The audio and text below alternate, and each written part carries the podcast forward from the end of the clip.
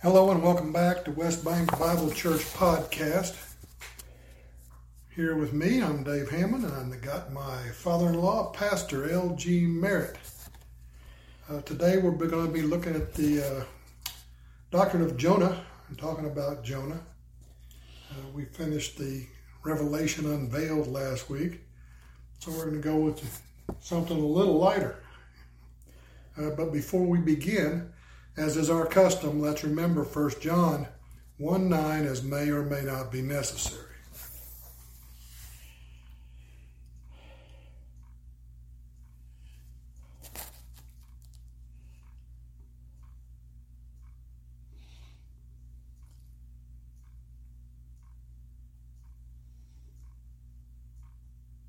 Pastor Merritt, lead us in prayer, then get us going.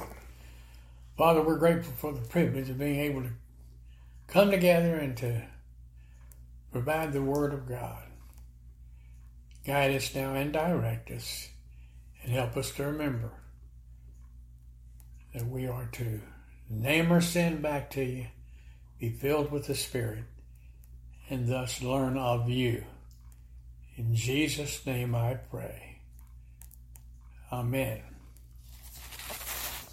All right, as I thought about Jonah, I came to the realization that the world has had the privilege of experiencing a modern day Jonah. Billy Graham, like Jonah, was a man who knew that God had called him to be a proclaimer of the gospel. However, Dr. Graham wanted to be a college president of a prestigious university. It didn't take him long to acquire his goal. He became the youngest university president in America. His wife, Ruth, did not agree with his decision to head Wheaton College. She urged him to leave the university to preach the good news, and so he often preached, but only when it was convenient. In 1949, at the urging of men like Cliff Barrows and George Beverly Shea, Billy Graham agreed to go to Los Angeles and hold a tent revival. He went reluctantly, traveling by train to the big city. Upon arrival, he was surprised to find a crowd of reporters asking for interviews. Amidst the popping flashbulbs and numerous questions, a startled Billy Graham made his way downtown to a small tent full of folding chairs and light bulbs hanging from tent poles. Well, the rest is history except for the mysterious story of William Randolph Hearst, owner of the LA Times and the LA Examiner. The question has been asked many times why did this man who had never met Dr. Graham a man worth millions of dollars uttered the now famous words, Puff Billy Graham. Jonah had his giant fish and Billy had his world famous communications magnet. And so the headlines blared Come see the man with the voice like a trumpet and the courage of a lion. And so the world now knows of an ancient prophet named Jonah and a modern day evangelist named Billy Graham. For the rest of the story, I would suggest you read a biography by Dr. Graham entitled Just As I Am. Introduction Jonah was a prophet who did not want to take the word of God to Assyria. God intervenes with the sea monster, and Jonah very reluctantly takes the gospel to Nineveh, the capital of Assyria. As a result, many Assyrians are saved. As a result, Assyria becomes a client nation to God. The book of Jonah receives its name from the main character of the narrative. The book arguably was written by the rebellious prophet himself, probably around Nineveh in about 760 BC Jeroboam the second was king of Israel at that time. Nowhere in the text is there any statement that the prophet himself wrote the book. However, however, tradition has steadfastly maintained that Jonah was the author.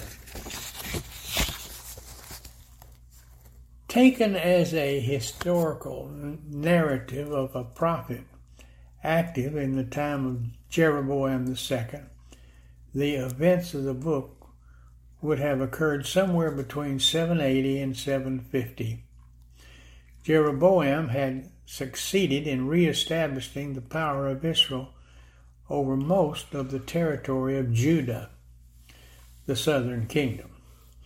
In the previous century, the Assyrian Empire had been a threat to its neighbors along the eastern Mediterranean coast and had become well known as a cruel and ruthless oppressor.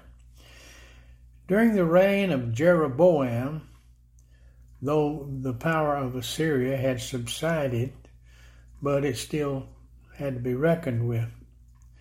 Nineveh had not yet become the capital of the empire, but Calah, one of the parts of the old city state complex that included Nineveh, was the capital between 880 and 701. There is no Assyrian inscription stating that a spiritual revival like that described in the book of Jonah ever occurred. But during the time when Queen Semiramis was co-regent and her son Adad Nirari III, there is a historical record of a brief national movement toward monotheism. There were two severe plagues in Assyria in 765 and 759, both of which was normally regarded by the ancients as evidence of divine judgment, and these two plagues could have prepared the hearts of the people for the preaching of Jonah. The Assyrian Empire, at its height, was bounded or bounded, you might say, on the west by the Mediterranean, on the east by the Persian Gulf, on the north by Asia Minor and the Caucasus, and on the south by the Arabian Desert. For the most part, the land around Nineveh was hilly and well watered. The city was situated along the banks of the Tigris River. The hills were covered with oak and pine trees while the main products of the country were fruits, dates, olives, wine, wheat, and barley. Large wild beasts such as bears, panthers, wolves, lynxes, foxes, marmots, deer, lions, and wild boar roamed the countryside surrounding the city. According to Genesis chapter 10 verses 8 through 12, a Babylonian king named Nimrod, excuse me, Nimrod, founded the city of Nineveh. I'll read Genesis 10, 8, 9, 10, and 11. Cush was the father of Nimrod, who grew to be a mighty warrior on the earth. He was a mighty hunter before the Lord. That is why it is said, like Nimrod, a mighty hunter before the Lord. The first centers of his kingdom were Babylon, Erech, Akkad, and Calneh in Shinar. From that land he went to Assyria, where he built Nineveh. David, why don't you take over there, if you will? An early literary reference to Assyria was found in a tablet written in 23 BC. Nuzu lay east of Assur near Kirkuk in modern Iraq. it is there that much evidence of the early patriarchs was found. The Assyrians of historic times were a fierce, war loving people, much more aggressive than the Semitic neighbors. Often acting as tyrants at home, Assyrian kings also served as army field generals. They rarely missed expeditions to exact tribute and plunder from their neighbors. The whole organization of the state in Syria was built around the king and his military. The king was supreme. The culture and religion of Syria were essentially Babylonian, except for the, pro- the predominance of the national god named Assur. Assur was their god of war, represented in Assyrian art by the sun disk, topped by an archer shooting a shaft. He was always honored as a divine founder of the nation. One of the earlier rulers, Tiglath Pileser, 1114 to 1076, left a rather full account of a lengthy reign and a series of conquests. He claimed to have conquered 42 countries. He was distinguished by his restoration of several conquered cities. Shalmaneser III, 858 to 824, also had a long and effective rule. His record relates 33 campaigns. He strengthened his conquest by placing governors over the conquered districts. During Shalmaneser's reign, Assyria began to loom large on the horizon of Israel. Certain writers of antiquity tell of contact with between Shalmaneser and Israel at the Battle of Karkar, circa 853. Here, Shalmaneser met and defeated the combined forces of Damascus, Hamath, Bedouin, Arab nomadic forces, and King Ahab of Israel. In 842, Shalmaneser defeated Hazael of Damascus, and according to his famous black obelisk, now in the British Museum, he claimed tribute from Tyre, Sidon, and Jehu, king of Israel. The Assyrians continued to be an inter- international power up to 612 when they were defeated by the Babylonians. Interpretations of the book. Much controversy has arisen concerning the meaning of the book of Jonah, precipitating a wide range of views.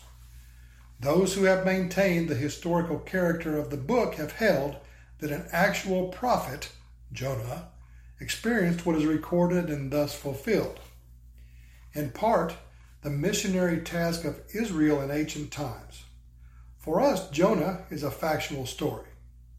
Important passages that support this view are found in the New Testament Matthew 12, verse 39 to 41, and Luke 11 29.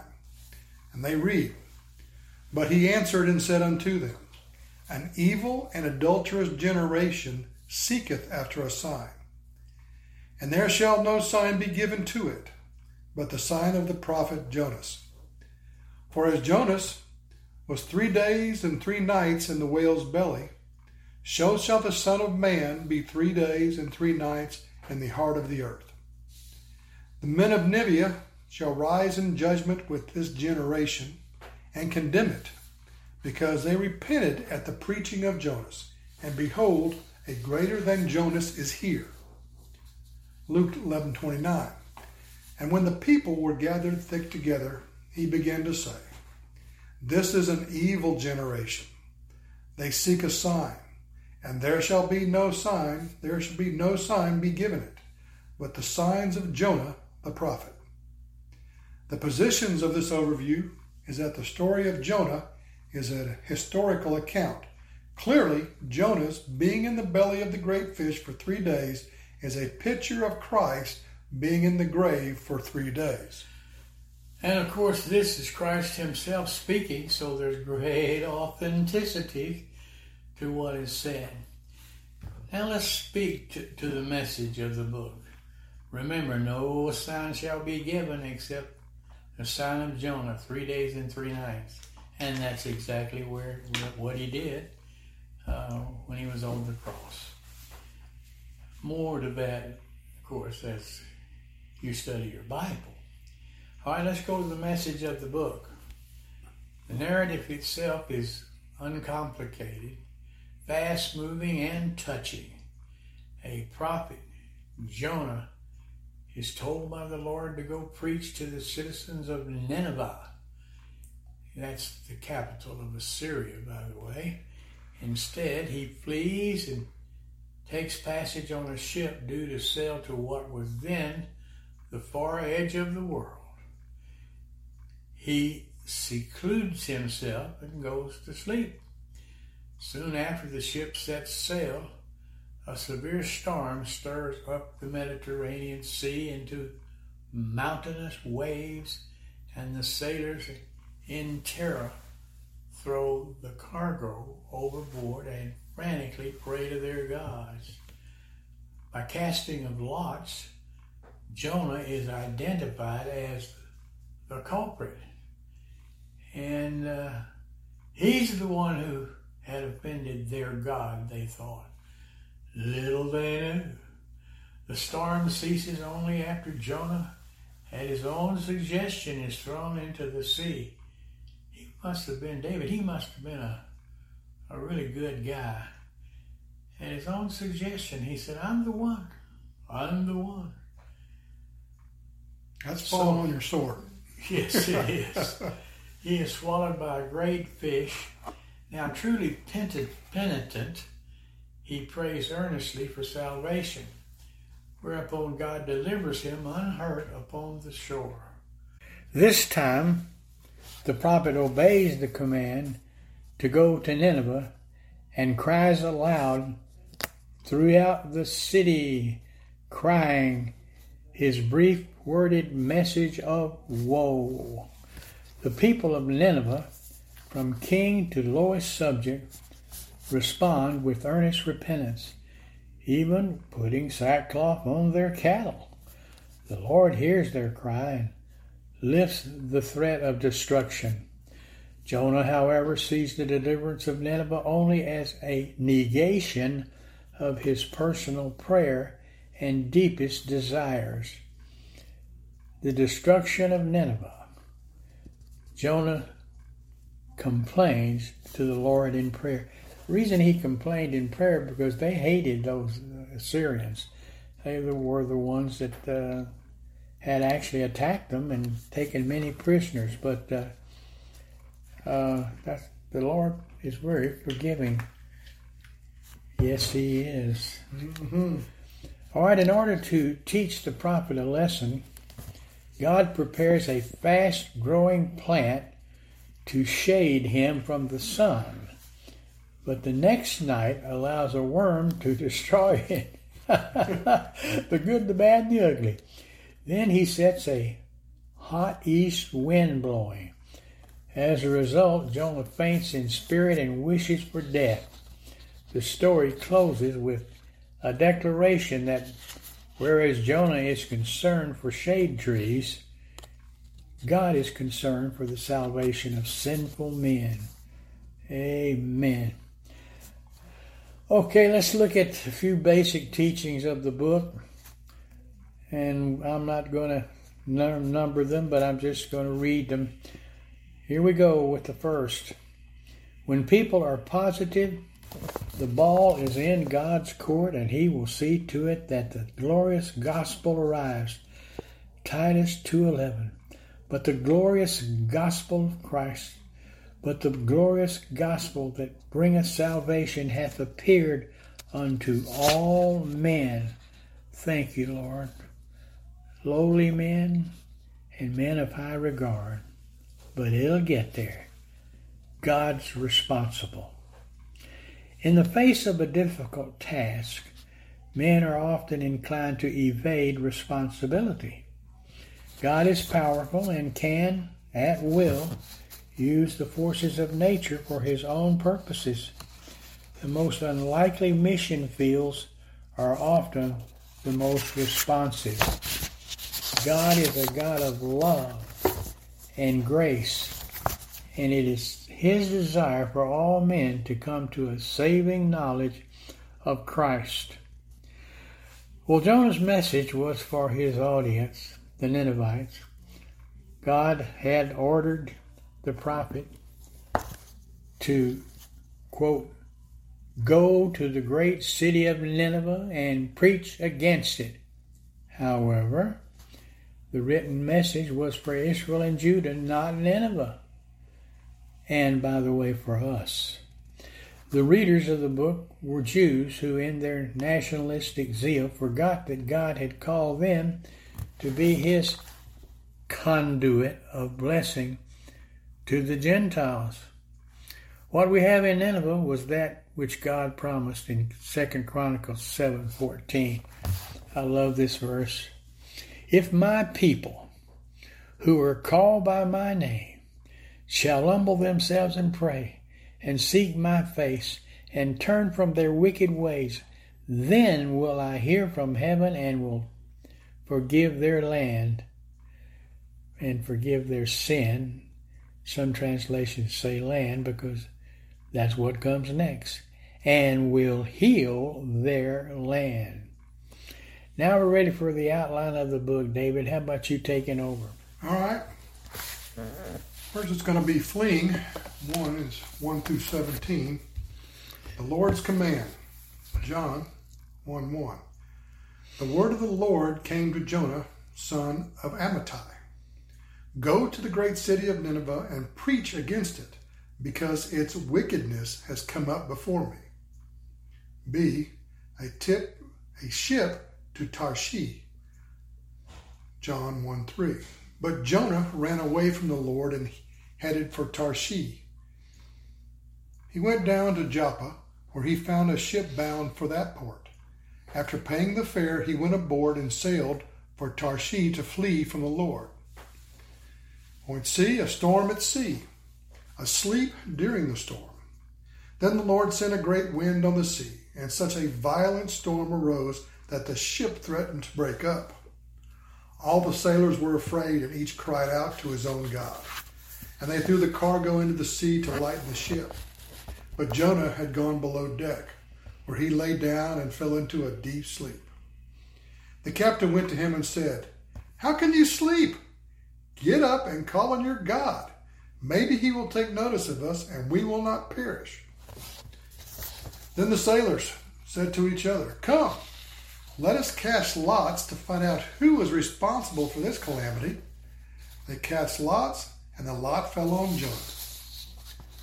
So they asked him, Tell us, who is responsible for making all this trouble for us? What did you do? Where'd you come from? What's your country? From what people are you? He answered, I am a Hebrew, and I worship the Lord, the God of heaven, who made the sea and the land. This terrified them, and they asked, What have you done? They knew he was running away from the Lord because he had already told them so. The sea was getting rougher and rougher, so they asked him, What should we do to you to make the sea calm down for us? Pick me up and throw me into the sea. Wow. I'll say that again. Hey, you know, I guess just pick me up and throw me into the sea. He replied, and it will become calm. I know that it's my fault that this great storm has come upon you. Instead, the men did their best to row back to land, but they could not, for the sea, the sea grew even wilder than before. Then they cried to the Lord, O Lord, please do not let us die for taking this man's life. Do not hold us accountable for killing an innocent man, for you, O Lord, have done as you pleased. Then they took Jonah and threw him overboard. And well, he asked for it. Yeah, he did. He's a brave guy, wasn't he? Whew. And the raging sea grew calm. At this, the men greatly feared the Lord, and they offered a sacrifice to the Lord and made vows to him. But the Lord provided a great fish to swallow Jonah. And Jonah was inside the fish three days and three nights. Notice, David, it weren't, it weren't no whale. It was a great fish. That's a big one. Cast out. Chapter 2, verse 1. From inside the fish, Jonah prayed to the Lord his God. He said, In my distress, I called to the Lord, and he answered me. From the depths of the grave, Sheol, I called for help, and you listened to my cry. You hurled me into the deep, into the very heart of the seas, and the currents swirled about me. All your waves and breakers swept over me. I said, I have been banished from your sight, yet I will look again towards your holy temple. There have been instances of men or large animals being swallowed whole by great fish. And in some cases of both men and beasts, the victims have been removed from the fish's body. even after many hours. But usually, the fish's digestive juices have taken a severe toll from the victim's skin and hair after each immersion. This explains better perhaps Jonah's hyper sun sensitivity. The engulfing waters threatened me. The deep surrounded me. Seaweed was wrapped around my head. To the roots of the mountains I sank down. The Lord beneath barred me in for the Lord beneath barred me in forever. But you brought my life up from the pit, O Lord my God. When my life was ebbing away, I remembered you, Lord, and my prayers rose to you, to your holy temple.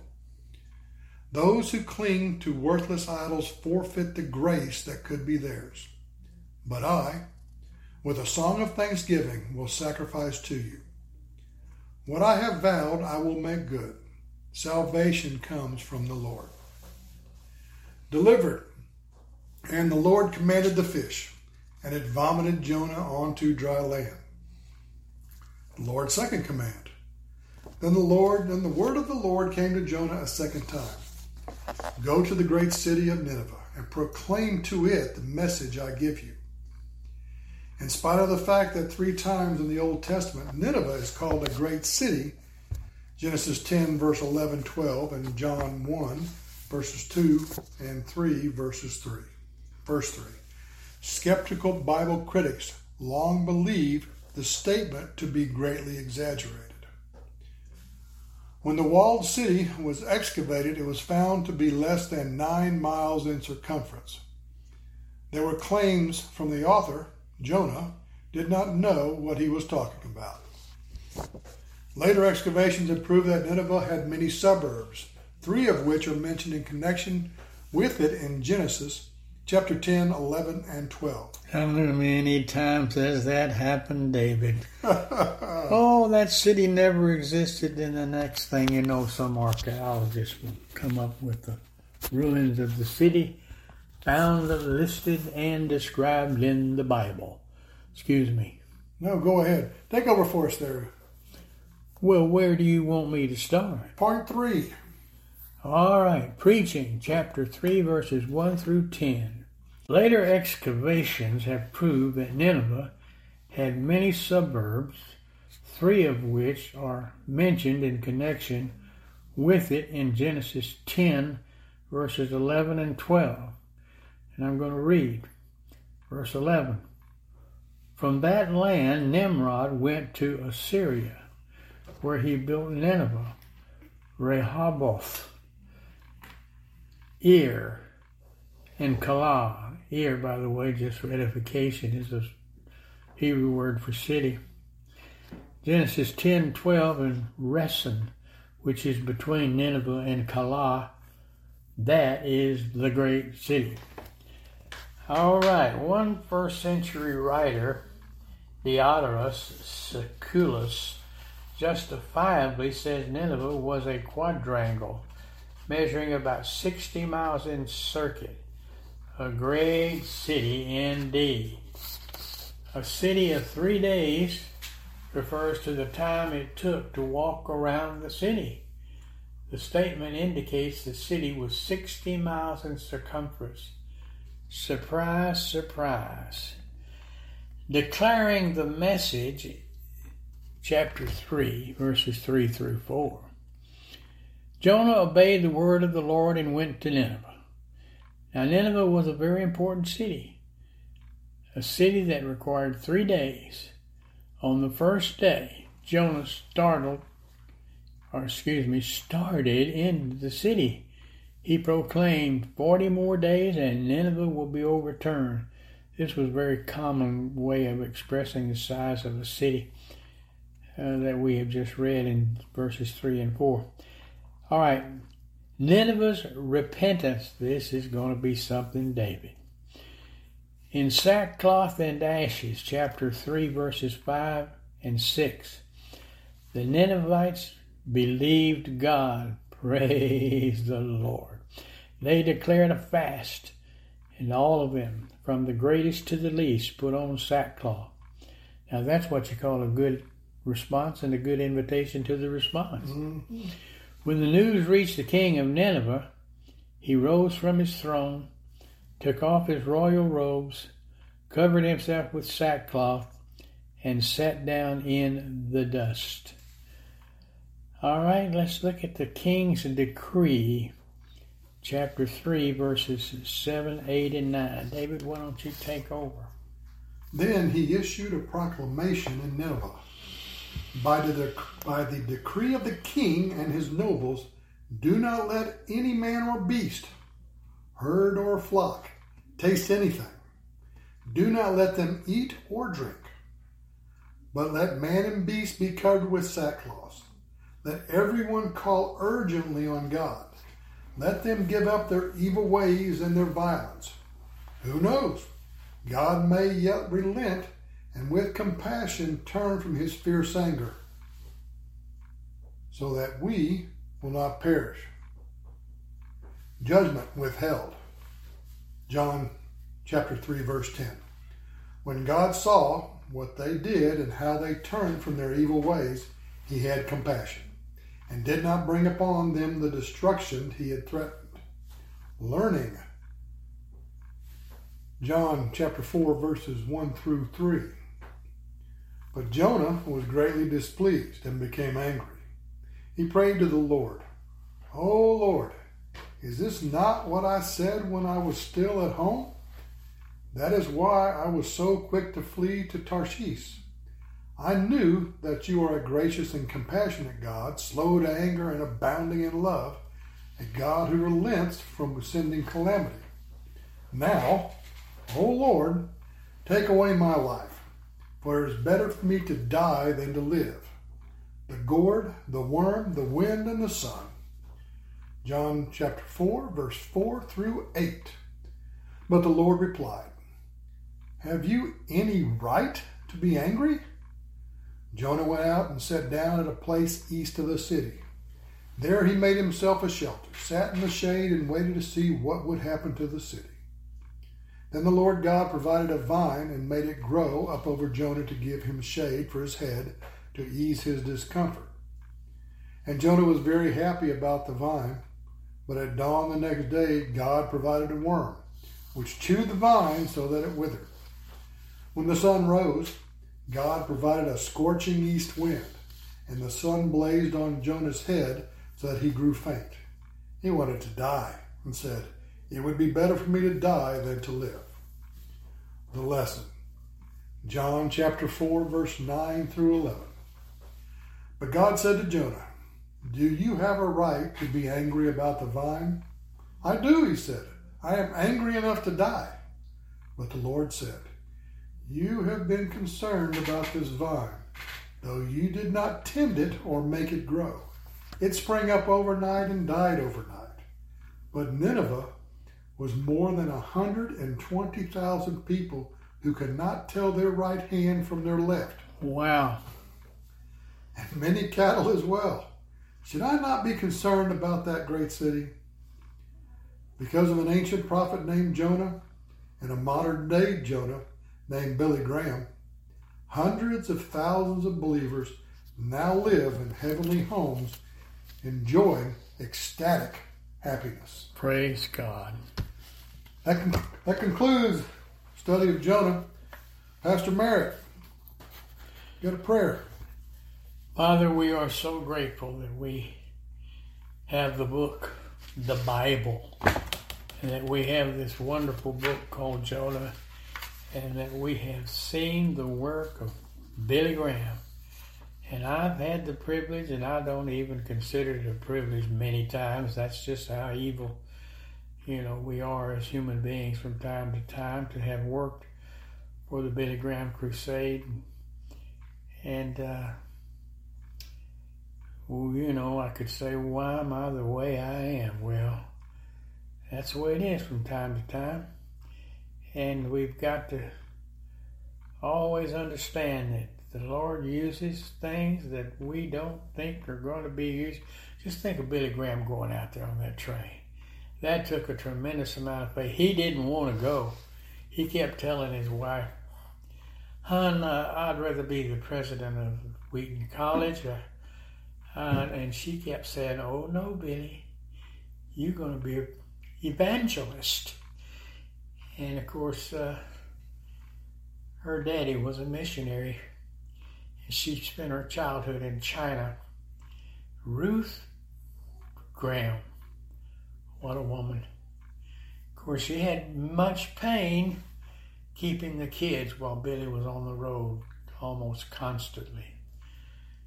So, uh, Father, thank you for the privilege of being able to present this on a podcast. Thank you for David, who moves this thing along and actually selected this book. And uh, hopefully, we'll do it the way you want it done. All right, David, how about an invitation? Anyone out there within the sound of our voice, believe on the Lord Jesus Christ and thou shalt be saved. That easy. Okay, just do it now. Those of you that are out there that already have been saved, pass that same message along. We appreciate you listening. We look forward to being with you next time. And as always, so long. So long.